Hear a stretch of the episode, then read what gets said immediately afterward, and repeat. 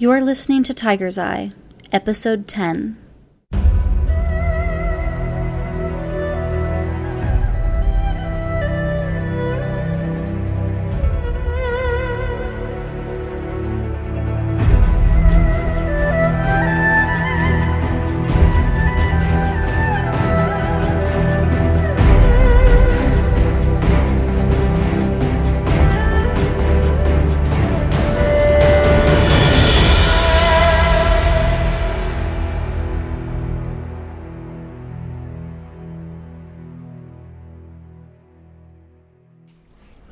Sometime later, I stand at the entrance of the village, absolutely exhausted.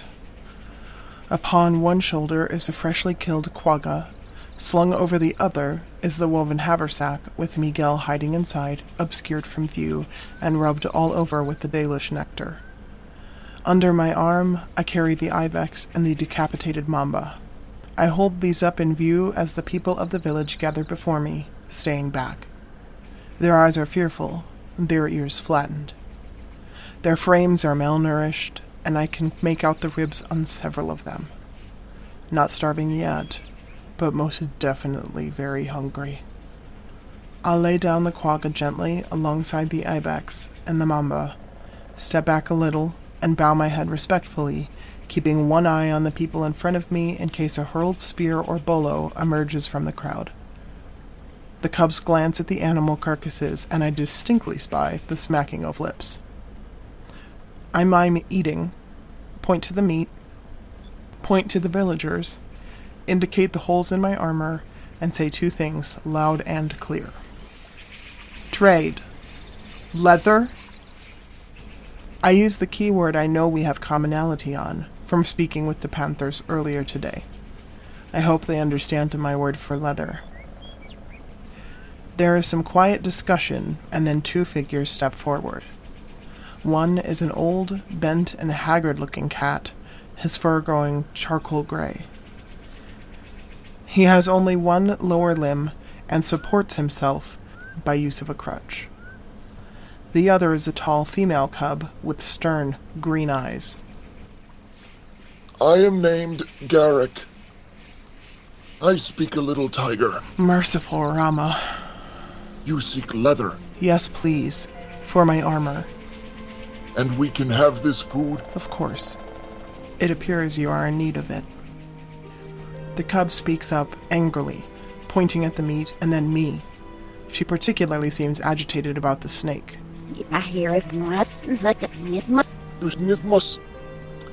My granddaughter says we should not trust you. Forgive me. I can see why she might not. Where are you bound? North, towards the waterfall. His eyes, already heavy with sadness, take on more strain at these words. I trust you well enough. Shall here is my granddaughter. Please understand her fears and those of all of us. You must not go that way. Why not? Our hunter is ranging the ruined city of Yemaya in the jungle to the north began disappearing some yesterdays ago. Those who went out to search for them did not return. Those who went out after the searchers also did not return. They went to ascertain the threat, to protect us in smaller and smaller parties as we grew fewer. We dare not go that way anymore. It is cursed. We that remain must survive on what we can find upon our doorstep. I have no choice but to head north. It is my journey. I will gladly eat with you if you do not trust the meat, but it seems like you have many bellies to fill. Shall Sarah Garak. The cub glares at me, but lets her gaze drop to the food before her. I gingerly kneel and retrieve the snake. I crunch down a mouthful off the severed end. Having removed all traces of the venom gland, it is unpalatable but safe. I swallow and then lay the remaining serpent down. At my back, Miguel shifts slightly, controlling his breaths. In the stillness, the female cub stares at me and sniffs. All eyes of the tribe are upon Shall. She is so young. I sigh and start to pick up the ibex again. The cub interjects. No. Ja, men nicht mein Werk. You'll see that. A relieved thanks. An old female emerges from the crowd, carrying with her several folds of leather. There are different kinds with different levels of toughness, which is perfect for my purposes. They even thought to include additional cord. I am, of course, extremely grateful, but now far more wary about the remaining journey ahead of me. Go with our blessing, but I implore you not to head north. Our shaman was among those who left us. We have no guidance but our own common sense. Garak, what do you think is out there? Monsters?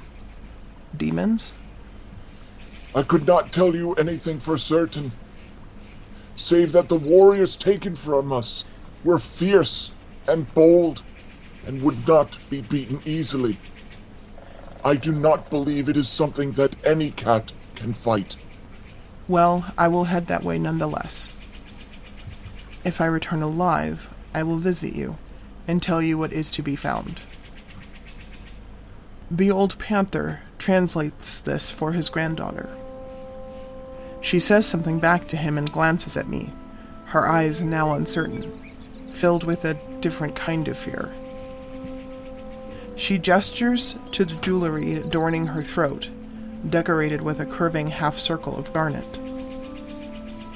She asks if you can look for a chieftain wearing the other half of her necklace, even if it is only his body. She would like to know. His name is. was. Shala. I bow low, and she turns away from me, stalking back through the villagers with her head held high. She avoids their looks and says something brief and formal before disappearing into the large central hut. I already have so much to do for one cub, but I cannot forget that look in her eye. I step back from their gateway with some reluctance as the old cat nods his head in gratitude and gathers the rest of the villagers to him. When I said I would gladly eat with them, that was the truth. I would stay with these people for a time. I am hungry and tired. And without my family, the isolation I put myself through daily is without respite. But what of Miguel? If I spend any longer here than is wholly necessary, the chances of his discovery skyrocket. My own people wanted him gone immediately. When faced with something so very alien and unsettling, what would a tribe do who have lost their protection and those they love to something so unknown? I cannot begin to comprehend the fear that must grip them right now. We leave the villagers to bring in the first decent meal they will have had in a while. I glance back and try not to think about the Durga tribe. Ahead of us, in the north, lies an unknown threat. Is this Miguel's door or something else? To our back, I know Haka stalks us relentlessly, awaiting his moment. If we head west or east in a wide circle, he will surely follow. I must repair and reinforce my armor and prepare for a fight. I must reach the waterfall as soon as possible. I must get rid of this thing upon my back. And then I must go home. If they will take me back.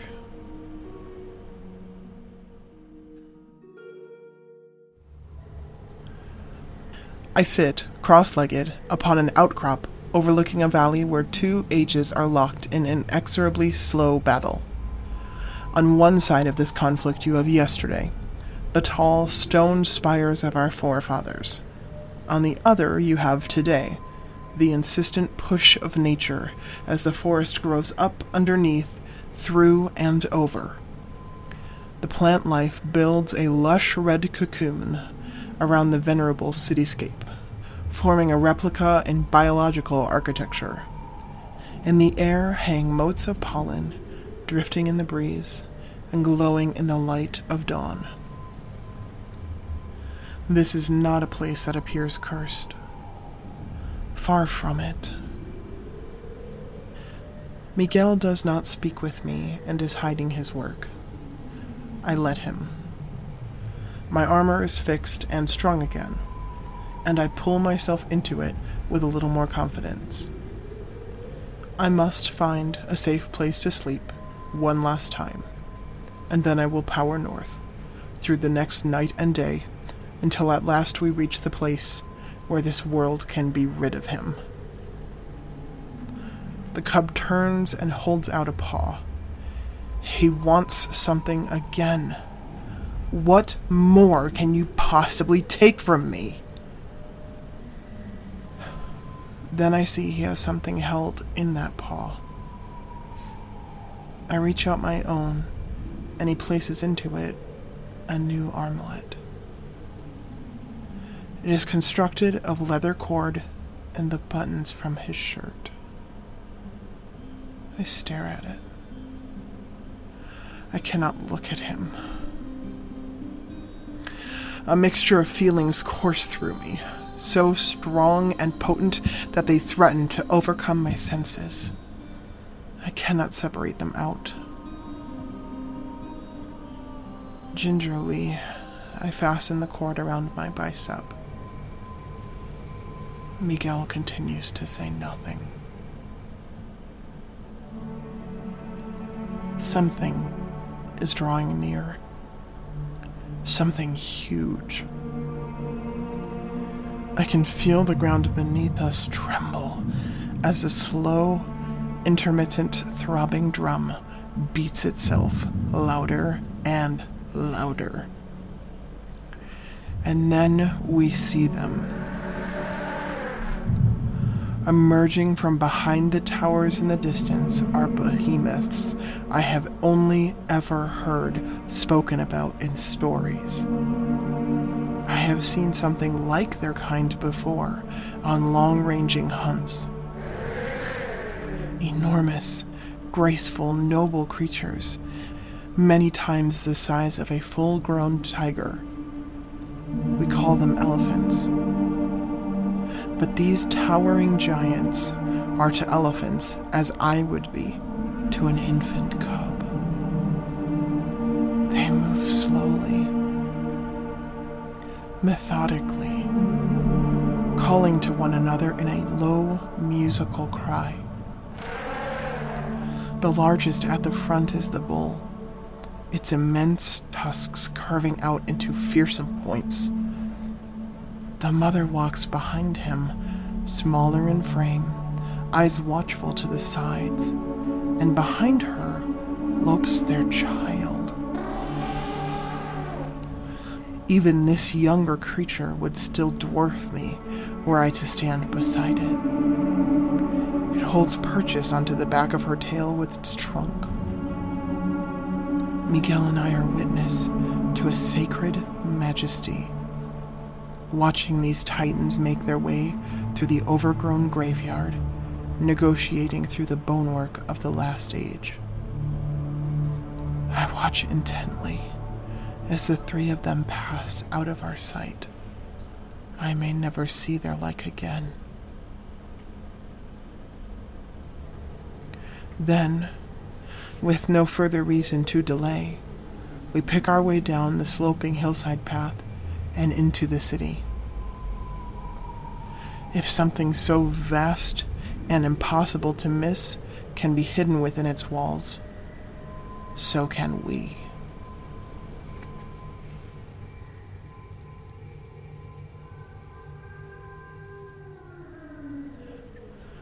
I cannot sleep. Of course, I cannot sleep.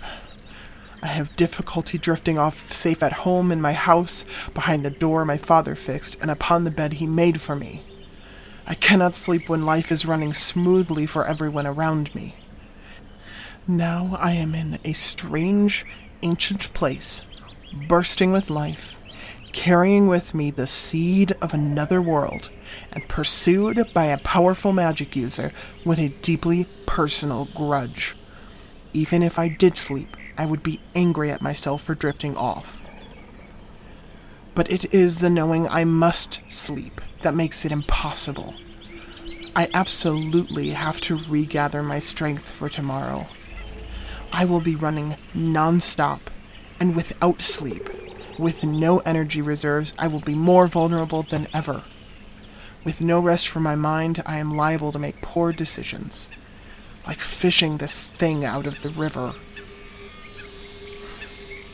We are currently holed up inside an old house, quite unlike the kind my family construct. The walls close in around us, and dusty air hangs heavy. I have one open eye watchful through the window and into the street outside. Miguel has crawled up on a large clump of moss in one corner of the room.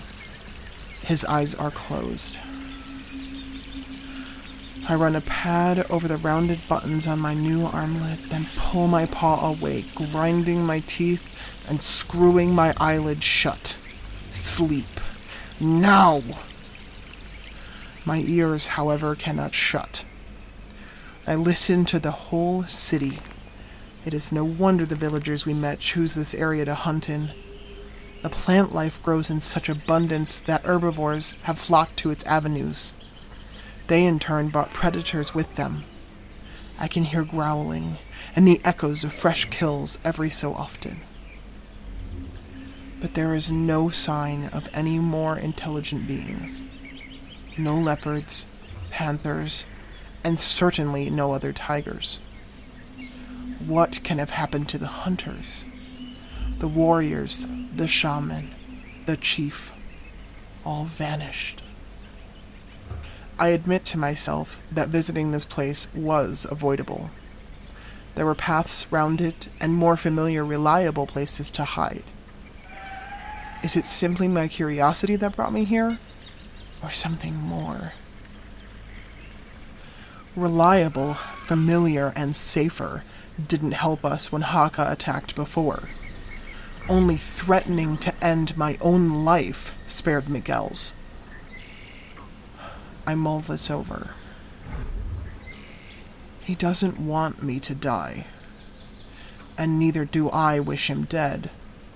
But our crossed purposes converge on the continued existence of Miguel. I wonder if it came to a genuine struggle, who would break first. I focus on Haka. Where are you? I can almost smell you. What will you do? How far will you go?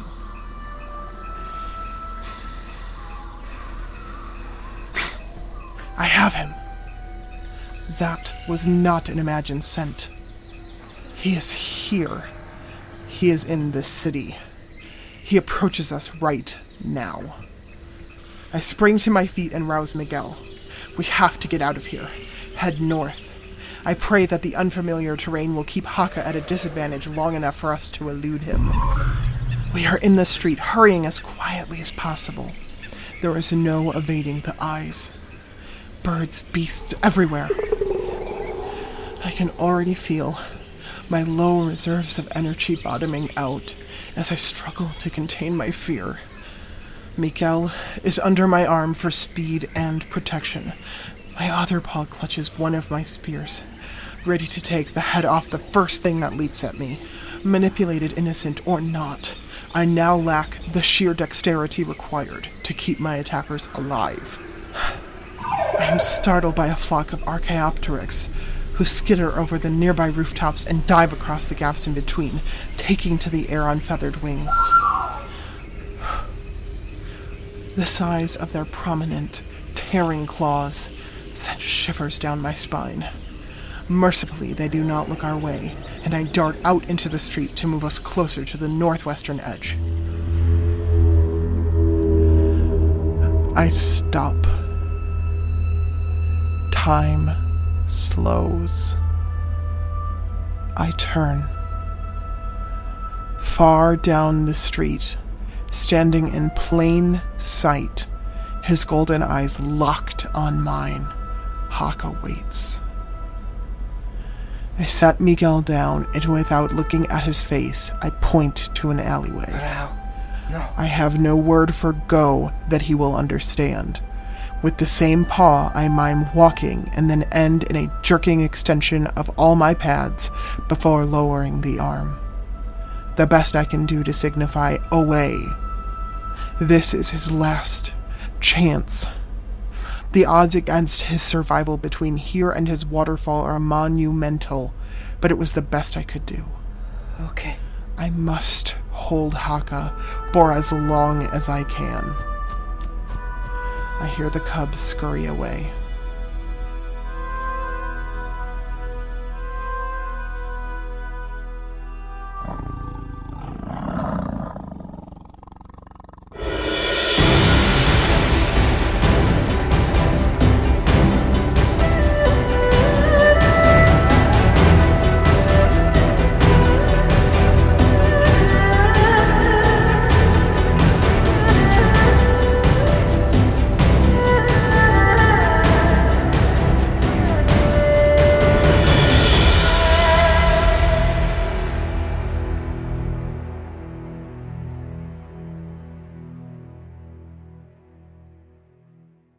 You've been listening to Tiger's Eye, written, edited, and produced by Alex Shaw with a full cast.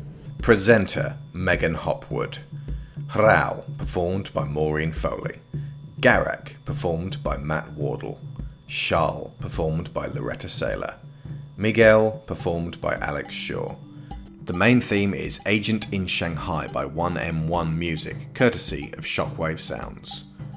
You also heard Decline, Plaint, Devastation and Revenge, Thunder Dreams, Tempting Secrets, and Whimsy Groove, performed by Kevin MacLeod of Incompetech.com. Our special sponsors this month were Nick Grugin, Joel Robinson, Russell Osborne, David Garcia Abril, Maureen Foley, Ben Hayes, Stefan Gardenia, Ciaran Dachtler, Lorraine Chisholm, Livio Dela Cruz, Scott Corzine, Erish Traverse, and Ian and Megan Hopwood. And of course, to all our sponsors and supporters, massive thank yous. Come to the Digital Drift Forum to discuss these shows with the fan base, or you can post messages directly on the Patreon feed. If you aren't able to support New Century with your dollars, then there are, of course, other ways you can help it grow, and those are four or five star iTunes reviews. And if you can take the time to say a few kind words in a review, that all helps the show gain visibility and gets it into the ears of new listeners. And the iTunes review this week is from Enduring Gundam. Thank you so so much, Gundam, for your awesome words. It's uh, it's it's really heartening hearing how excited folks can get about the show. Uh, Night Vale's got like 600 or so reviews, folks. That's an achievable number. And I will read out the names of everyone who ever gives us a review. So, you know what to do. And I want to give a super massive, huge thank you to Megan and Ian Hopwood, who have helped us so much this month. They helped us get a camera and a microphone for our new YouTube series, uh, which is in the works, coming in the next few months, and it will be all about movies. This level of uh, investment in the shows that we do, it's it's truly humbling that someone would uh, enjoy us so much and believe in us so much. So, and I don't expect that from anyone. It's way above and beyond the Call of Duty as a fan. So, thank you both deeply from the bottom of my and Sharon's hearts.